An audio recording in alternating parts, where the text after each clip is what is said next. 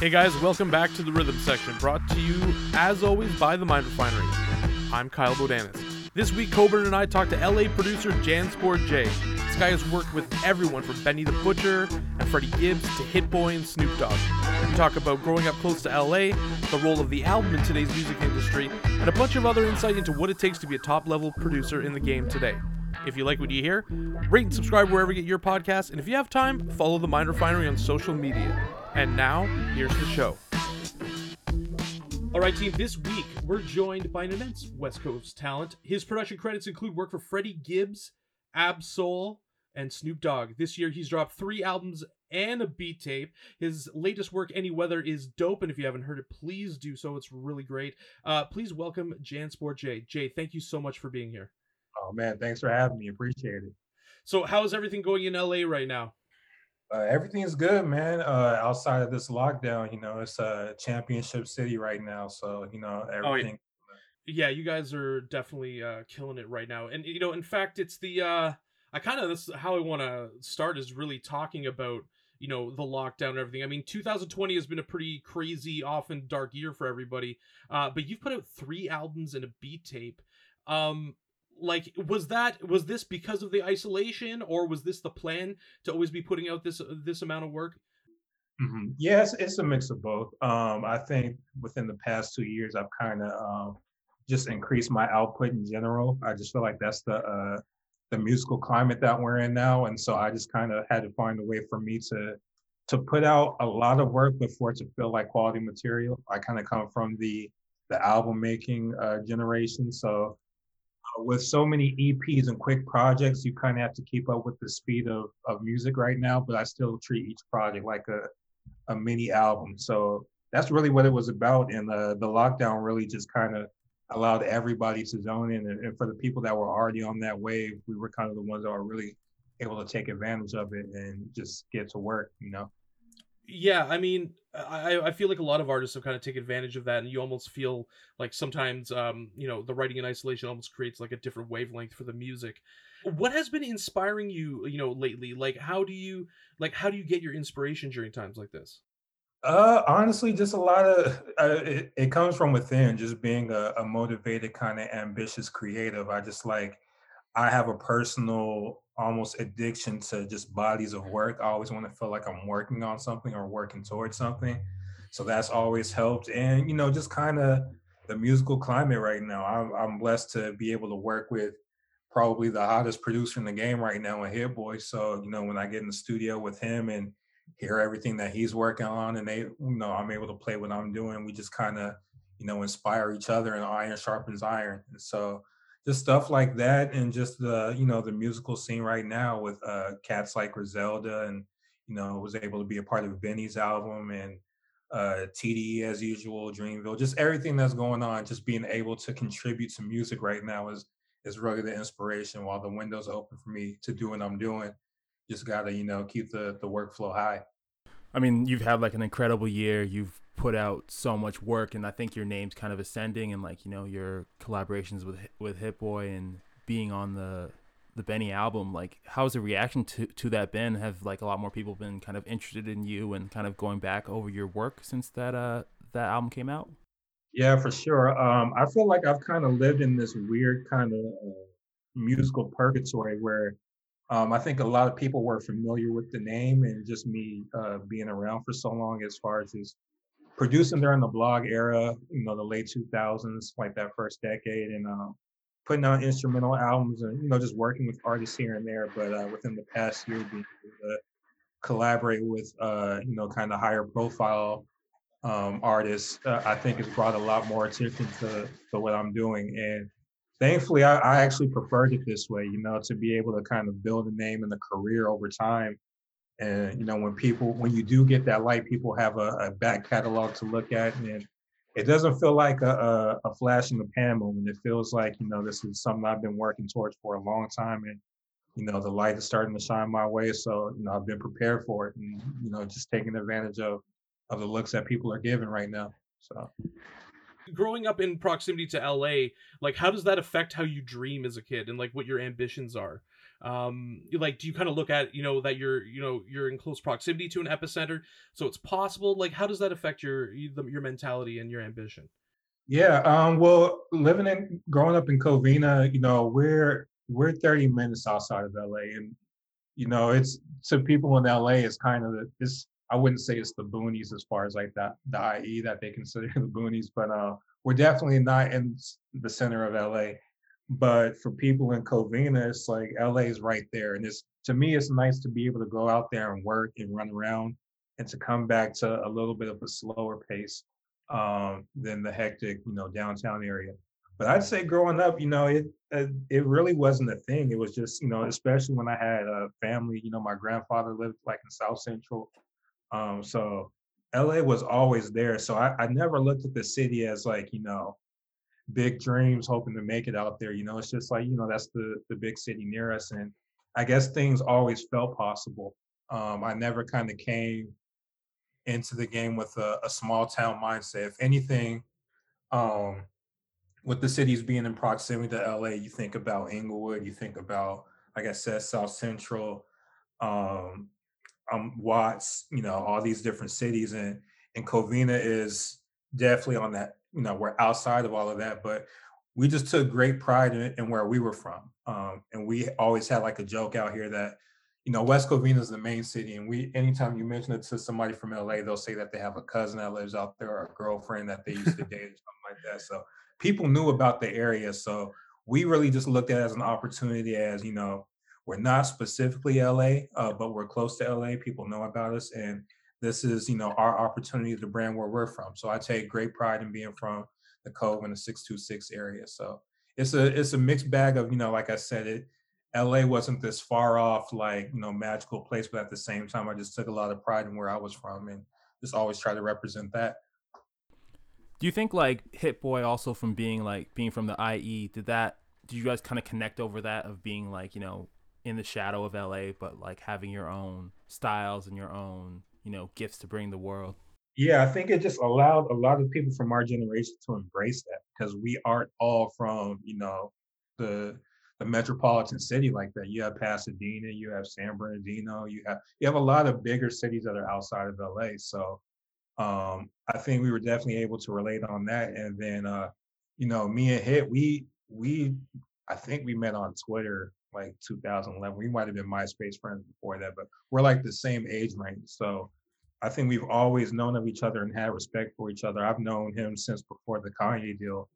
Um, so to see somebody, you know, kind of come up in their career, and at the same time, he's been able to watch me do my thing, um, not necessarily within the mainstream industry, but just you know, independently and through the under, underground ranks, and to have a a healthy respect for each other. And you know, the biggest thing with us is we've always kind of tapped in here and there over the years and and did work here and there, but it was really just about timing and synergy. When he moved over to Chalice, I want to say two or three years ago, you know, I just started going there a lot and we just started really building our chemistry out. And it's really a testament to, you know, you can't put a, a square peg in a round hole. Things are going to happen when they're supposed to happen. So over us knowing each other eight or nine years and the past two years for us to work as heavy as we have, you know, it's just a testament of, you know, alignment and timing really what was the LA scene like? You know, because it's kind of you were kind of came up at a weird spot, right? So you were, you know, post the game success and pre Kendrick,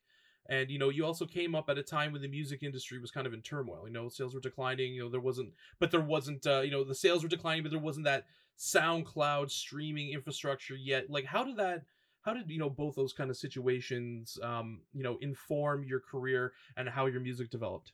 it was important. It's beautiful looking back at it because we learned how to not be so reliant on the internet. Um, like you were saying, I you know I really kind of started out taking myself seriously 2008, 2009. I was interning at Interscope, so I'm there like in the middle of the music industry just crashing. I think we were pushing like Eminem's second or not second album, but like his return album. Um, yeah and you know people we just didn't know how to sell music at that time and you know within the la scene where i was producing you know we had Pac Div we had U-N-I you had Blu dom kennedy um, we just kind of had like this resurgence of west coast hip hop that wasn't necessarily the gangster rap that people were familiar with. I think at that time, you still had from that lineage, you had Jay Rock and you had Glasses Malone. Um, you had a lot of artists like that, and we were just kind of the other side of. I would say we were like the lineage of Pharcyde, where it was like you know we don't gangbang or anything like that, but we just like you know fly chicks and fly sneakers and, and rapping and bikes and all that type of stuff. Farce it's funny because Pharcyde has such an interesting place in LA, you know, in LA lore and LA hip hop because like they drop uh, Lab Cabin California, which I is one of my favorite hip hop albums of all time. You know, they really drop it amidst that, you know, w- with NWA happening and you know all that. Eventually, Dre dropping his first album. Like, do you like do you think that sound kind of you know got lost in the mix at that time? I think it got lost around that time, but I think things also move in cycles, and you have to think people from that from that blog era, like I said, myself and Pac Div and Dom and you know even Kendrick, we all grew up like we listened to the Chronic and we listened to Lab Cabin. We kind of grew up with, you know, for me it was like we listened to everything. It wasn't like a real hip hop thing. It's like my sister played NWA and we also played Pete Rock and CL Smooth. That's how we grew up. So like with the West Coast music, it was like we played Dre and we played Souls of Mischief. So in that LA scene, post post the game, kind of pre Kendrick in in the blog era when it was like you, Pac Div, like Blu and Exile. What was it like transitioning to the era we're in now, where we see like a lot of West Coast acts be become successful and, and starting hit, hitting the charts? Yeah, I'd say the biggest thing is so during that time period, we were also you had the artists, uh, like the ones that you named, and then you also had blog sites that were kind of rising at the same time, and clothing lines. Um, we had, I want to say, like Diamond and Supreme and all that stuff started coming up, and then you had Two Dope Boys, Easy Street, On Smash, all these different sites, um, even Hip Hop DX, and really it was just about. I think what we learned during that time period is once we had these blogs, we were able to have promotion as far as people were understanding who we were and our music and they were able to download the stuff for free. But then we had to figure out how to monetize it. And at that time, you weren't, you know, we kind of take for granted today, you could just upload some shit and it'll be on Spotify or Apple Music. That was rocket science to us back then. And so I remember uh, U-N-I being like the first group to, to get their CDs in Best Buy. And then, you know, Kendrick sold like his EP on iTunes and stuff like that. Those are huge moments for us and that's what we kind of learned you know to early on which is you know something that this generation might struggle with but it's like you could have all the, the notoriety in the world but if you don't have you know finances and and stuff along with that is kind of like a moot point and uh just kind of you know give an example of that we were able to see kendrick early on you know he was from the tde camp which at that time was kind of associated with a lot of the street labels so they kind of just pressed up cds and you know, just moved it hand to hand. They weren't really heavy with the internet presence. So Kendrick was the first one I remember from that camp being smart enough to kind of dive into what we were doing as well with like the whole blog era and connecting with U-N-I and Pac Div and getting Murs on the song. And he was able to get those blog looks, but also had the mentality of of TDE and all these, you know, these legacy street rappers where it was like you got to sell your CDs hand to hand, and that's where we were really able to kind of see things take off and kind of follow his lead with that. Who was the first one you can remember being like super successful out of that blog era? Like I, I remember like watching like Dom Kennedy's come up, um, and Kendrick. Like who would you say like was the one that you were like, hey, this this person's kind of like elevated the whole scene at that time? it would depend on what you would call successful. I know the big moments for us. I know it was huge when Pac Div uh, signed their deal with uh, Universal Motown, and they had Mayor. That was a huge moment in the city. I remember we would go to South by Southwest doing the dances and stuff like that. Uh, I remember when Blu signed with Warner Sire. That was a big deal. Um, when you know Dre shouted out Kendrick, that was a big deal. When Kendrick had the the concert at the Key Club and Snoop and Game and all of them came out. You know, there was a lot of moments during that era that was really important. Um, but kind of going back to Pac Div, I, I feel like they were so important because they were kind of, you know, all respect to them. Lyke is like an incredible producer now. Mibs is still working and Be Young as well. But they were kind of like the first casualty of, you know, what the what we had to figure out what the industry was about. You have to keep in mind, like I said, we were blog era kids. We're just posting our music, trying to figure out how to monetize it. And they were among the first to get a record deal. So then it was like, okay, let's see how this works out. And you know, when you sign with a record deal or record company, especially around 2010, they're still in that ancient mindset that we need a hit. They're not recognizing the energy that you have in the city. They just want a hit record. So you're chasing that hit record for two or three years and you're losing momentum on what you were building. And so we learned from them and from other artists at that time, okay, maybe signing the record deal isn't the greatest thing. Maybe you have to work it like Kendrick and TDE did to where you become so undeniable that you could become like a partner with the label. Um, and they just kind of leave you alone and do what you do. But it was important to see people like Pac Div um, just kind of jump out there and, and take some bullets for us and to learn like, okay, that maybe that's not how we want to do it. So um, we just there was a lot of lessons learned in that era that I feel like our generation has, you know, those that stuck it out continue to make music. We're kind of, you know, it's almost like we're just veterans at this. And, you know, we just know how to continue to just put out our own stuff and do what we do. So speaking of uh, putting out your own stuff, I see like of all your success you've had on Bandcamp, like how do you feel that platform compares to the DSPs and, you know, to kind of put stuff out and be able to receive better income than like, you know, your streaming percentages that are like 0.0 cents of a royalty. Yeah, the streaming platforms is just goofy. I, honestly, I throw stuff on there just to be accessible. I don't look to it for, you know, financial income. Bandcamp for me is really for the fan, uh, the JanSport J fan that wants to buy the vinyl, that wants to buy the digital, that wants to buy the hat, that wants to buy the poster. You know, it's it feels like a real community over there. And I've I've been you know, posting music on Bandcamp, I want to say since like 2012, 2011, maybe.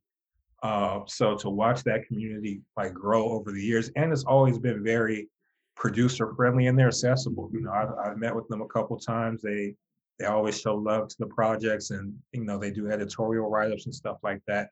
I just think it's important for any artist to kind of identify what works for them and to just you know continue to use that. And for me, Bandcamp has been super crucial in my um in my career. I would say it was the best transition for me from the blog era into actually okay, how do I monetize this? How do I make this a business for myself? Because I always kind of had the foresight of, you know, one day we're not going to be on these blogs as heavy as we are. You know, these these blogs can just go away one day. You know, uh, uh, the links could die. You know, so how would anybody know that you were here? So that's when I kind of started trying to shift the mindset into building things on my own and having, you know, physical product as well, because that that doesn't disappear.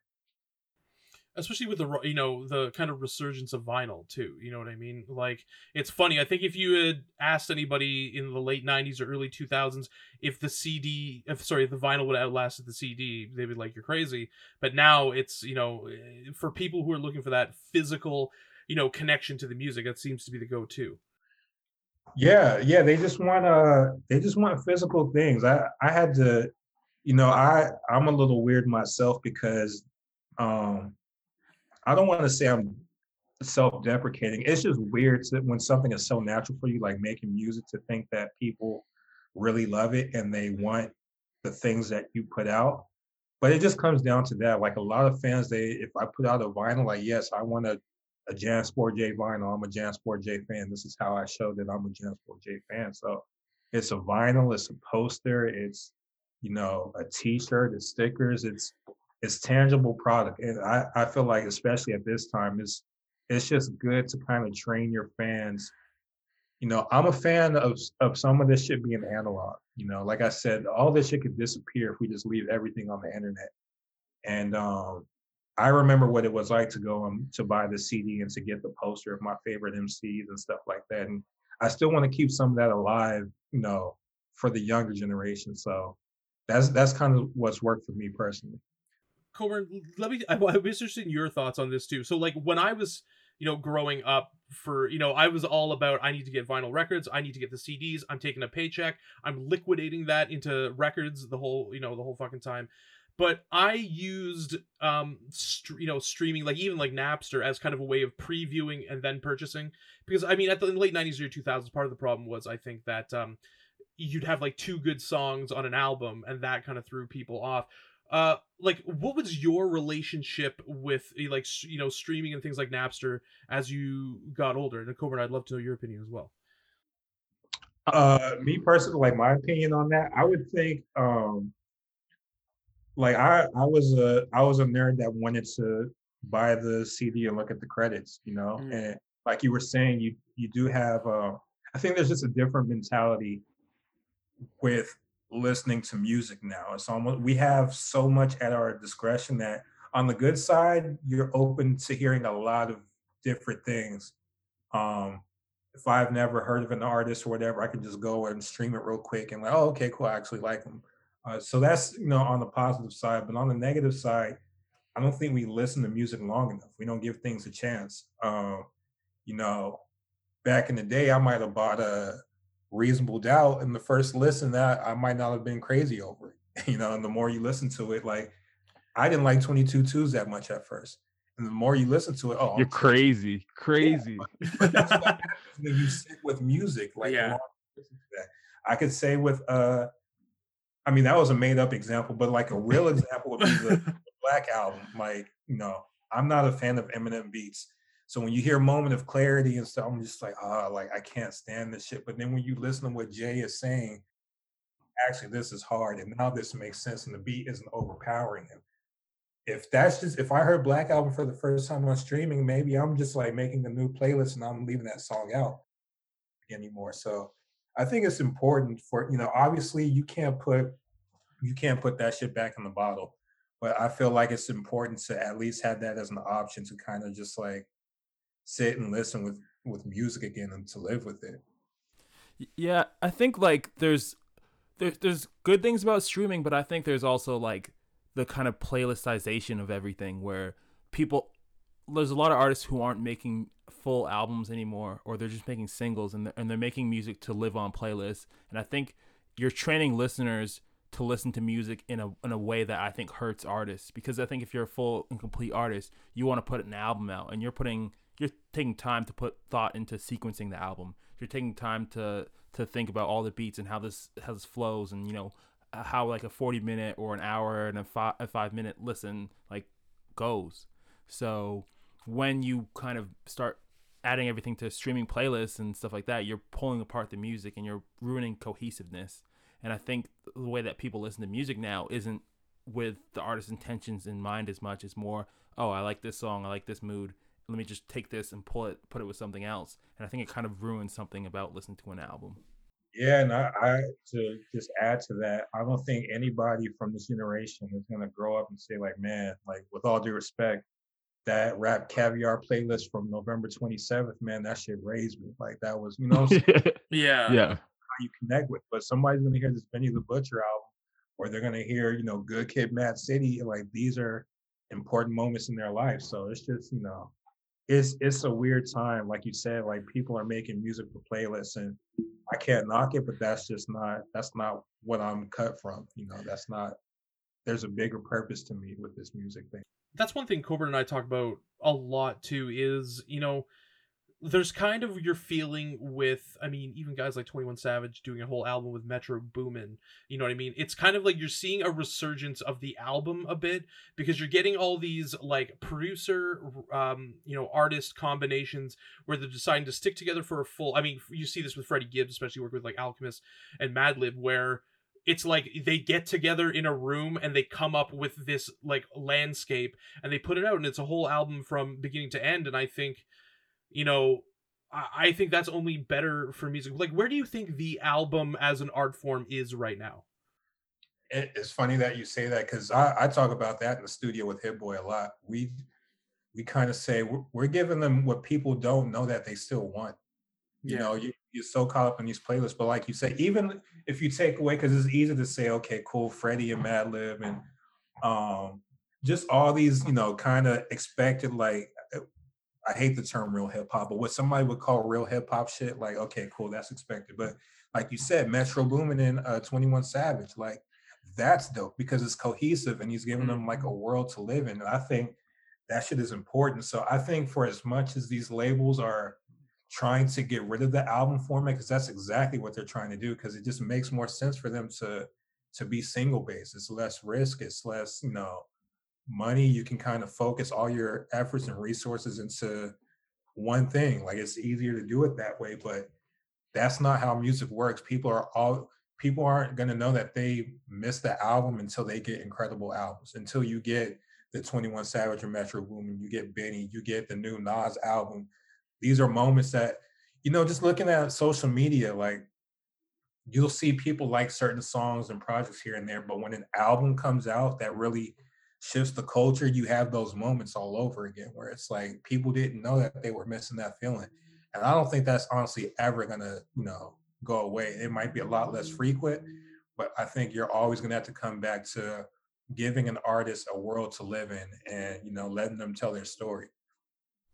Yeah, I think you're right on that. Like I think like you can still see it through social media when an album connects and that is something that you can't replicate with a singles based or with an album that that doesn't measure up because I think the albums that, you know, aren't made with intention, you don't get those moments of everybody talking about that album front to back because there's no front to back on it. They're like, "Oh, I like these three songs on it," and then we'll never discuss the album again. But you know the albums that you connect with that you're playing like, you know, a good kid or, you know, like even those mixtapes era, like when you talk about Pac Div, like Church League Champs, like I'm still listening to Church League Champs, and that like I think Pac Div were ahead of their time, and I think you know certain people connect on on a crazy level like that. Cool kids, all those people from that era. Like you, you have to think you love these artists because of their products. You love Dom Kennedy because of uh, from the West Side with Love and Yellow album. Yeah. You love Blu because of uh, Below the Heavens. you know, like these are every artist that you love. Damn near you could tie to a to an album. Like when you Yeah. so to me, that's always going to be important. And yeah, it's like the real music, only real music gonna last, right? Like that that quote, and I think that like it's forever truth. So if you if you could pick, I know I think I know a, few artists that you've kind of done this with, but if you could pick some artists that you haven't worked with to do a Jansport J and this artist an, an album together, who who would you pick right now? Oh man. Um honestly I, I I find a lot of like just excitement in working with like new talent, you know. Um I'm blanking right now, but I, I definitely want to do some more R and B stuff. Um me and Stalley work. I love to keep doing that with Stalley. Uh, me and Benny chop it up. I, I love to work with him some more anybody really. I think this is it's not so much. I think when I was younger, I had my list of like. I love to work with Lupe Fiasco. I love to do like a ten track joint off Lupe. Um, but it used to be like you know Lupe and Ghostface and wanting to just have specific people. But now it's more so the challenge of you know whoever approaches, what could I give them? Like where could they you know push me and stretch me? What do I hear for them? Um, so it's more so that than like you know pinpointing I want to work with this person on the project. So, you know, um, Smoke DZA is somebody. You know, me and Dom Kennedy, we have a lot of records. I'm trying to push him to do a project, uh, but I think we're gonna do something else with him. But you know, whoever really wants to work, honestly.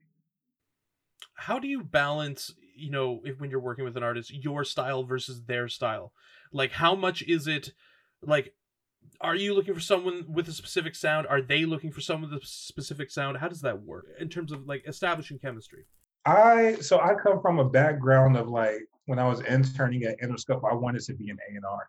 So I still have that spirit, and I think most producers kind of have the spirit, anyways, of just like listening and um, just kind of understanding where an artist is coming from and their trajectory and what they could do and their potential. And so that always is kind of exciting to me. Um, it's definitely a balance of it's really a process. And on and I could just kind of walk you through it. Is you know somebody approaching saying that they want to work. If it's intriguing to me a lot a lot of times it'll just make sense if Stalley wants to work. Yeah that makes sense. We make similar music. Um there was an artist that I worked with in the past named El Prez who we did a project together but I was so fascinated by that because he has a super deep LA accent and I have these soul sounding beats so to me that was like okay what would that sound like like what kind of world do i want to create for him that he's still going to be inspired by he could still write to but still sounds like me. Like it's got to be a little bit out of my zone, but still sound like me. And so sometimes just that challenge, sometimes with that specific situation, he said the title of the album, and I knew exactly what it sounded like. He said Urban Street Americana.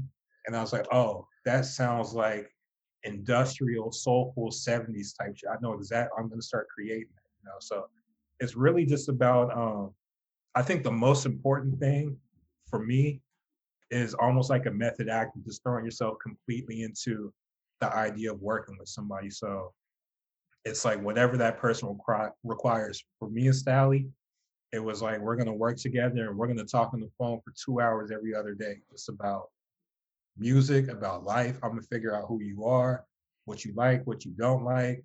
You're gonna learn that about me. I'm gonna figure out, okay, like this is what the industry has done for you, and this is what you hate about it. You would probably like to rap about some shit like this. Maybe I can give you production that's a little emotional that will allow you to get these things off your chest. It's really about being intuitive. And to me, that's it's important to be able to that's just old school producing to me. That's what I learned from a, a Ninth Wonder, a Pete Rock, a Premier. It's just like how to produce artists in that fashion. Well, it's interesting because you kind of allude to a personal relationship that's needed to establish where you have to understand them as a human being. And I feel like all the best producers do that from like Rick Rubin, you know, all the way to someone like Metro Boomin, where they have to really understand. Like Metro Boomin with 21 Savage, is about understanding this, looking at things through like a cinematic and or horror lens and understanding, you know, where he's coming from with that. So it's really interesting that you say that because it's kind of like the through line for good production. Right, 100% where do you think the industry is now i mean we had talked about when you were coming up you know it was you were kind of in this weird gray area. Like where for you what is the health of the industry now?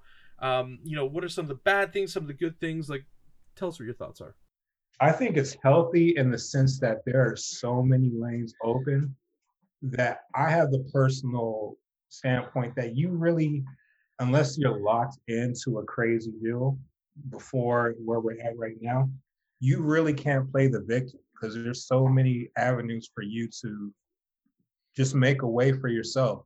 Um, so I think it's healthy that we have, you know, if you're if you want to be a playlist artist, and you know, there's a lot of people that do well at that. You know, make music for playlists. You can do that. If you want to do license and sync, you can do that. If you want to sell your music on Bandcamp, you can do that. If you want to be a specialized artist that sells your album, like Mad Homie for like 500 bucks and sell your vinyl for a thousand, you can do that. So I think it's healthy and that the internet has really opened up all the lanes to, you know, to just make a success out of yourself. Um, I think what's a little unhealthy is just the specific lane of, you know, I would say mainstream music industry as far as uh, just the way producers are still treated, uh, the contracts that these people kind of come up with, the the fact that you can make like fractions of a cent on a record, like just all that. It, me and my manager kind of laugh at this shit because when we do like the official placements and we look at the paperwork and all that, it's it's just so goofy to me because you're telling me, oh, I'm gonna the, the points, like the point system, I think is so flawed like, in that way.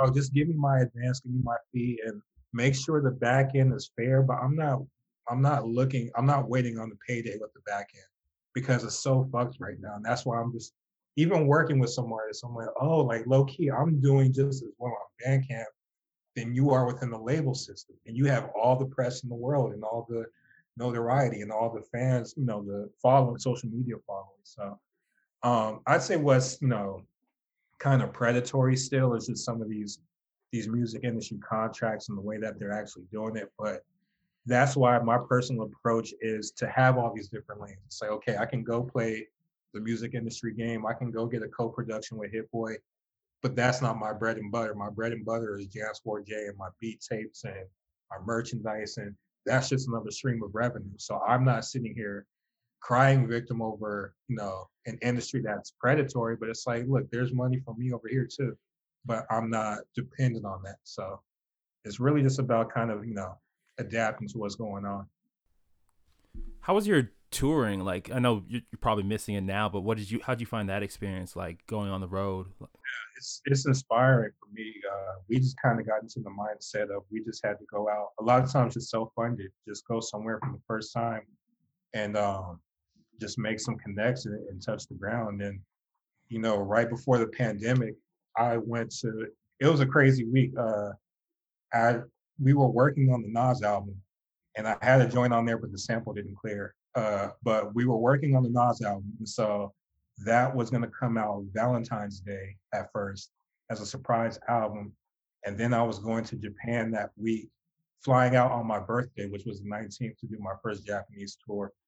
Um, so we did that for about two weeks and had my first sold out shows and stuff like that. And it's just it's important to especially within the states. I, am sure Canada's a little similar to in Toronto scene, um, but when you, especially in a major city like LA, it's very easy to feel like you're just another. Um, you're just another pawn in the industry. You you kind of go to a show, the crowd is full of rappers and producers who work just like you. You don't feel like you you're doing anything ex- extravagant. You're in the game, but it, you don't feel like you're making real impact until you go out of these places, um, until you go to Madrid, Spain, or you go to Tokyo and you just realize you have real fans here that you never would have known about. So touring for me was it was super inspirational. Um, it gave me my second win. A lot of that is what I came back home with and was ready to work, and some of the placements started happening. Um, but for me, it's important to go out and see the world and get some inspiration and and throw it right back into what we're doing. So how do you think the COVID situation is going to, you know, change that when we're coming back? You know, like I, I feel like, I feel like it could pick up and, and, and be the way it was, but it just feels like everything, like the paradigm is kind of changed. You know what I mean? Yeah, I, I, I just don't know if things will ever be like it was. Um, I'm sure things will get better. It reminds me of uh, the states when we had 9/11 and how we did, you know, how we traveled and how the world was before that, and then what happened after 9/11. We're fine. We we rebounded, but certain things aren't the same. I can't just go to the gate and wait for you know my loved one to get off the flight. There's certain things that you know the world is different, and I think that's what COVID is doing right now. Um, but you know, I, I really can't I can't call it. I don't know what's going to happen, but uh, it's important to just be able to adapt and and to be ready for whatever comes. I'm still, as soon as things open up some more, just gonna kind of get out there just to get that inspiration because just as much as performing was important, it's important for me to just tap in with the different culture and get to know some people and collaborate with artists out there and you know kind of open up your creative process. But uh who knows? I, I hope things kind of get back to to somewhat normal where we could safely go out there perform and I miss DJing a lot. You know, I, I do a lot of beat sets, but I, I really do miss DJing because DJing for me kind of gave me the it was like a day off from the intense like feeling like I had to make something and I just kind of vibed out and you know provided you know just a good feeling for people. And a lot of times I would hear certain parts of records I wasn't even listening to.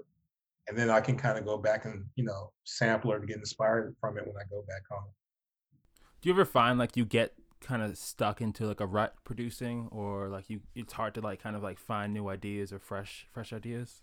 Yeah definitely. It's a cyclical thing. You just have to know um you just got to put one foot in front in front of the other. And what's important for producers to know is that it's not always about opening the beat machine and, making the beats those those days when you're not feeling it creatively there's administrative stuff you can do you could be registering your songs which a lot of producers aren't doing You could be sending emails. You could be sending out beat packs from old stuff. And sometimes you could just be sitting and listening through old albums and studying.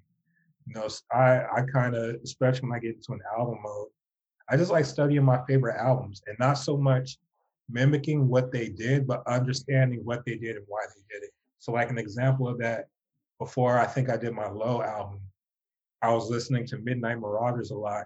And such a good album. I'm not mistaken, I, I realized that most of that album is between 91 and 94 BPM.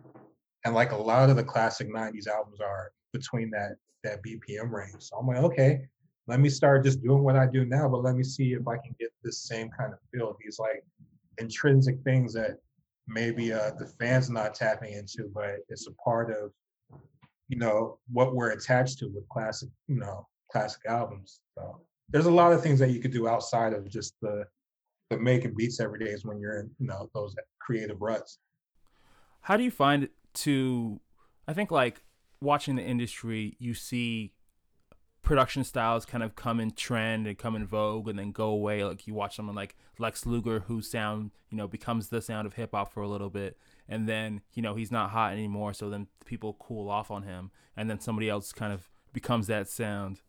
So how do you find that like you avoid you know falling into trends or you know keeping your style you know kind of open?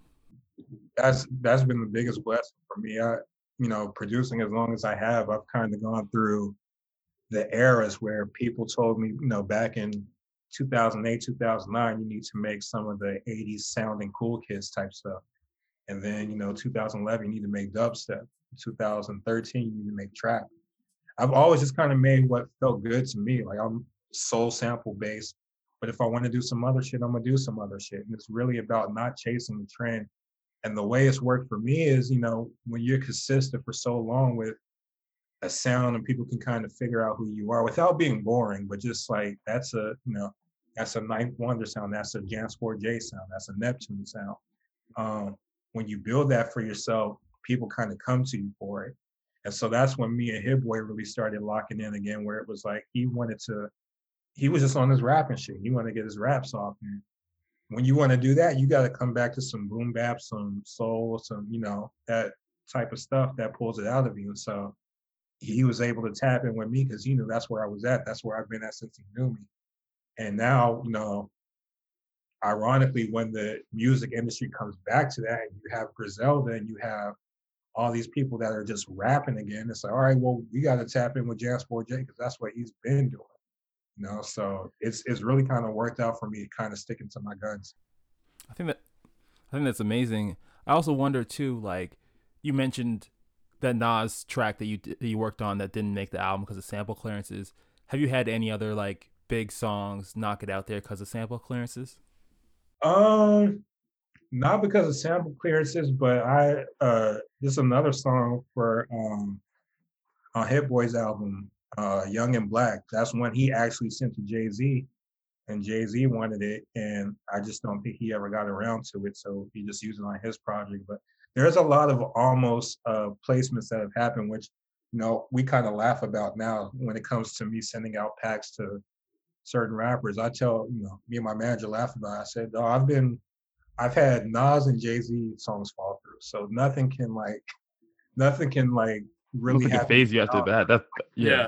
Yeah, I, I don't feel like I'm missing out on anything. It's like when when things are aligned, it's gonna work out. These people know who I am, so you know it is what it is. But um, there was a game record as well that we did for um, his last album that didn't make it. There was a Yo Gotti song that me and Hit Boy did that didn't get cleared because of the sample. So that's part of the game that you play, especially when you know you sample a lot. Some of these people are going to clear. Some of them want to charge crazy amounts but that's I've also kind of adapted to the sample pack game as far as you know just finding sample packs and producers that have a sound that makes sense for me and to still make it soulful and to feel like it's a an actual sample so first of all, I, I you know I've really spent the last few days you know kind of diving in into your discography. You know, contemporary instrumental albums tend to gravitate towards luminaries like you know J Dilla and Pete Rock, but you know you've been able to say away from like getting into like fully into those sounds and being trapped within them and like really kind of adding you know a level of originality to it. Like how do you keep fresh?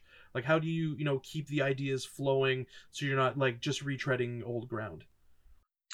Um, that's a great question. Honestly, I feel like j- just being uh it's like kinetic energy, you know, like you, if you just stay moving, object, what is that from fucking science? That's an object that's emotion will stay emotion. You know what I mean? Like if you just continue to work, ideas will continue to come. Um, so I just try to continue to work and just, you know, whenever there's an idea, I just run towards it. You know, I, I try not to let it fester. I, I, I really try not to overthink things. I, I just kind of dive into it, make it what it is, and just, you know, either put it out or sometimes it's like, all right, I'm not even putting this out, but I just needed to flesh out that idea to see what it was.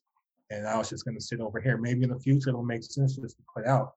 But um I, I believe in being obedient to your just creative urges, your ideas, and just running after it not thinking too much about it. And, you know, I I'd say, you know, and I take that as a compliment as far as, you know, not sounding exactly like Dilla and Pete Rock because that really just kind of comes over time. People know I'm I started making instrumental albums because I heard Donuts. You know, I didn't know you could do something like that. And that's kind of what I was referring to because I feel like after post like post Donut, when you heard instrumental hip hop, that's what was the trying to be, you know try to emulate.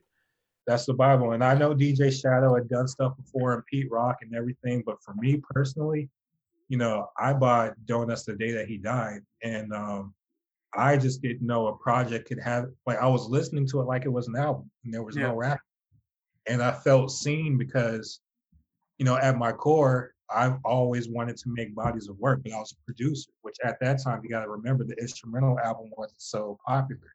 So I always had this thing where I'm starting to make beats, I'm starting to take myself seriously, but you're kind of at the, you know, you're at the mercy of artists of, you know, if they're vibing with these three or four beats, you know, they're not exactly going to do it the, the way that you see it, the way you envision it. So you kind of just have to, you know, chop it up to the game. But once I realized and listen to Donuts, it was like, oh, I can make my own body. I could just be selfish and say, this is what I want an album to sound like. This is the journey I want to take somebody on. And so, yeah, Donuts was super important for that. And over time is where you really kind of just find your own sound and find out who you are. Because anybody, you know, when you're starting out producing, you're gonna sound like your your favorites. I was a Ninth Wonder clone when I started out, and I was a Neptune's clone, and I was a Dilla clone at one point, and then you start to find your own sound and you know just build it out.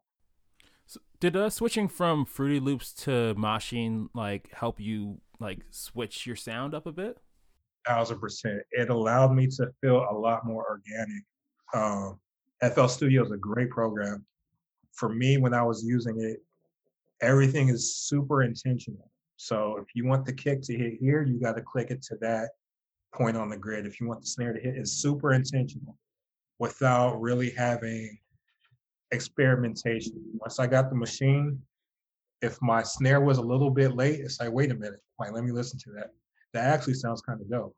Oh, okay. Well, now I could just put this chop over. It was a lot more opening up to my um, creative process. So I think as soon as I switched the machine, my imagination grew a lot more, and I was able to kind of make a lot of happy mistakes and you know mess around with plugins. You know, a lot of things that kind of became my sound. I, I did it on accident one day and thought, oh, that sounds dope. Actually, okay, cool. I'm going to incorporate that into what I do. So, Maschine was like the perfect graduation for me because I'm a creature of habit. You know, people try to get me onto the MPC, onto Reason, to a lot of different programs, and I just didn't take to it. But Maschine, I was able to sit with it for about a week, and it was a good transition from FL Studio because I could still kind of look at a grid, but I had an actual drum pad to to do things organically. So when you and Hit Boy are working, are you guys both on Maschine or, or is he on Fruity Loops? He's on FL Studio. He's on FL Studio still. And yeah, we work a couple different ways. Sometimes um, I'll come to the studio. He might just have a drum beat going, and I'll pull up a sample and chop it up and put it on top of the drums he has. Sometimes he has a, a sample chop that he's trying to figure out the drums, and I'll just you know plug my machine up to the aux and try out some drum sounds. If we get something we like, export it over, and then we start doing it together. Um, there's been a lot of times where I just send him beats and he might fuck with and say, send me the stems, and he'll take the drums out and redo the drums or re-chop the sample. Um, it's free flowing. It, it really comes from a, a, place of trust because we've just known each other for so long and uh, we root for each other. So it's not a competition thing. It's just like, yo, let's make the dopest music possible. You know, the important thing about me and him and a lot of producers in our circle, you know, G Ry and Chasing Cash and uh, G Dave, we we come from that from that time period where we grew up listening to Blueprint and we listened to Jurassic 5 Quality Control and we listened to Illmatic and Stillmatic. And so we grew up with the album, kind of going back to what we were talking about earlier. That's those were our moments. And so now that we're kind of in our own lanes, kind of driving where the culture is at, we have the opportunity to bring that back into the game. And that's something that me and him talk about a lot. And I'm so happy that he's at the forefront of what's going on because that's the pedigree he comes from. He will he will out rap and you know he's he's really ahead. You know, he he listens to a lot of stuff that we grew up on and he's like incorporating that into the music now. That's why Benny's album. We was we sat in that studio. I said, "No, this feels like '98 to 02 Hov to me. It sounds like Hard Knock Life 2. It sounds like Blueprint 2. It's all that infused in the music. he was able to do that because that's where we come from, and that's where he knew he could bring Benny to. And that's where Benny was at in his career. So listen to your discography, and I re- I really enjoy it. Especially I'm very much into instrumental hip hop. It's good, but I feel like when you get to Pharaoh, it's like it's an inflection point, and you just go and it just it it the music becomes even more original and it uh like I, I feel like that like around that time it's almost like there's some experimentation happening because it really kind of changes the road for you from a from a music point of view yeah that's a great observation i think Pharaoh around that time period is when I really started um, stepping into my own and um, looking at what I was doing and the legacy that I wanted to leave. And no, just realizing that you know I actually it's it's like I said, it's a weird thing to feel like you have any kind of impact or that you're doing something of of merit. But around that time, I started to really, you know, I'm a very humble person. At that time, I had to kind of take you know I had to take in some of my flowers and be like, no, you're you're doing dope shit and it's time for you to have a moment. And uh, that one was super organic because I, I went to I'm weird. I love um, snow and cold weather. You know, I'm from LA, but I just love cold weather. I, I love Toronto and that cold up there. But no, yeah, we got I'm, lots of that. yeah, yeah. So I was mad my last trip. It didn't snow at all. It was cold as shit, but it didn't snow.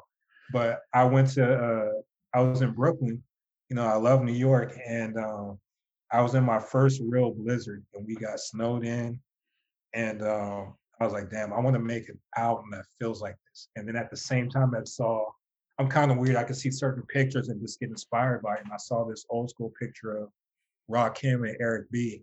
And the way Rakim was looking at the camera, it was like, to me, Rakim has a super quiet confidence that I identify with, but he still exudes like I'm the shit. Like I'm me, I'm Rakim. And that's kind of what I aspire to have myself, where it's like I'm humble on me, but I I am who I am. So it was really about like how do I make an album that just captures this feeling? And I I was able to just stay in that mindset for, you know, however long I was working on that shit. It was a minute, but the first beat I made from that album was Huh Okay. And that's when it was like it felt like Rock Rakim and Gritty Snow. And I was like, this is what I have to follow and kind of you know stay in this in this world. So Pharaoh was very important, and for me to do that and for it to get the reception that it got, that was when I really started kind of going in that direction of just making albums in that way. And that was the one that Pitchfork got the look and I still haven't read that Pitchfork article because I can't read my own press. But uh I would too. I, I really would because like first of all, I was like because I was going through your albums. I'm like, yo, Pitchfork gave this a seven point six. I'm like, these guys are the snobbiest mofo's and the fucking world. And so I'm like, this album must be good. And then, uh, yeah, man, it was it, it was really, really, really good.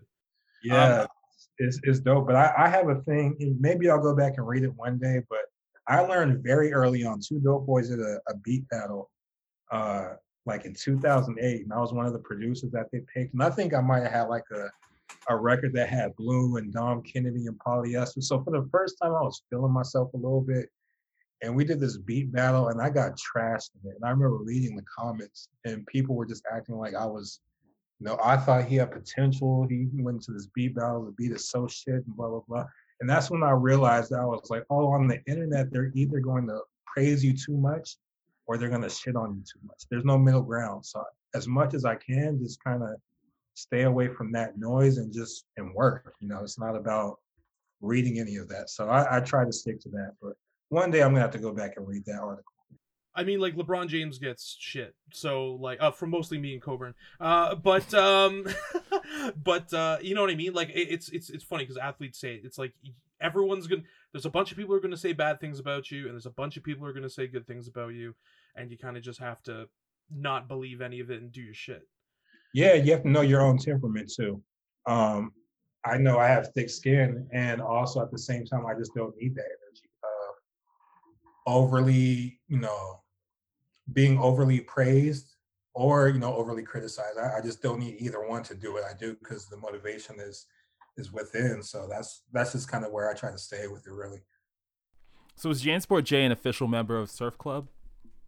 No, no, those are the homies. Though. Those are uh, that's like family. But um, you would think so at this point, but no, we just it's but it's it's a special energy right now. I'll say that much. I I tell Hit Boy all the time that that room over at Chalice is. I've I've personally had so many just like life changing important moments in there that I'm gonna remember forever. You know, I sat in there and listened to an album with Nas I sat in there during the Racks in the Middle sessions with Nipsey Hussle. Um, there's just been a lot of shit that's happened in that room, and that, there's so much good energy in there with the Surf Club members, with Big Sean being in there a lot. With it feels, and I, I want him to do it. I, I want him to shoot that shit like Fade to Black because there's so much shit happening over there, to where you could walk in that room and one day it's it might be Benny the Butcher or you know the most super rap guy you can think of, and the next day it's like Gucci Mane or somebody like that. You know, like he had, his versatility is so crazy that anybody can be in that studio any day, and uh, it's just a very special time. So I just try to stay locked in with him as much as possible. So you know, to kind of to kind of kind of wrap things up, what's next for you? Like, what is the plan? What is the what is the next step in uh in your career? Um, to continue to do what I'm doing. Um, I definitely want to increase you know, what I'm doing on a merchandise level, uh, give my fans a lot more uh, just product. And you know, there's there's a lot of people that are happy for me right now, and I, I want them to have the things that I had when I was listening to you know Ninth Wonder and Dilla, just these merchandise and product pieces. So I'm definitely gonna do a lot more of that. Um, I'm looking to just just take this light and this torch I have and to try and do some different things, produce internationally, um, I want to take the soul sound global. Um, continue to work with Hit Boy. Continue to to work with people like Don Cannon, who's been showing a lot of love, and the Benny the Butchers, and just whoever you know, whoever's ready to work. You know, I'm just kind of looking at the door opening for me right now, and me having an opportunity to to push music in a certain direction. So just staying locked in and, and working harder than ever at this moment. That's what is really about. Once once you get the light and some of the you know the notoriety is when you really got to go hard and thankfully i've been ready for it so there's been a lot of people asking for beat packs i've been sending them out but also just staying hungry and you know just continuing to work so are we is there any other records we can expect to hear you on um like other than like we heard you on dom kennedy you put just put out the album with Stalley. um is there anything else we should be looking for like this year or early next year i think uh Benny the Butcher's artist Heem is coming out with the album that I'm on. So I got an, another record with Benny and uh, his guys. Um, me and Hit Boy always working. So I, I think they're doing like another um, half a mil project. You know, that's like home base. So me, Dom, and Hit Boy are always working. Um, me and Quentin Miller are locked in working. So, you know, just a lot more stuff like that and sending packs out to some well known artists that hopefully they, you know, they pick up on something. But yeah, just you know, just trying to stay locked in really. Anything to plug before we head out? Uh jansportjmusic.com. That's got the beat tapes, the solo discography, all attraction no chasing.com is my merchandise home. So there'll be more music there. And yeah, just uh just shout out to everybody that's been supporting. Shout out to you guys for having me. I love Toronto, my favorite city. Um, shout out to you guys.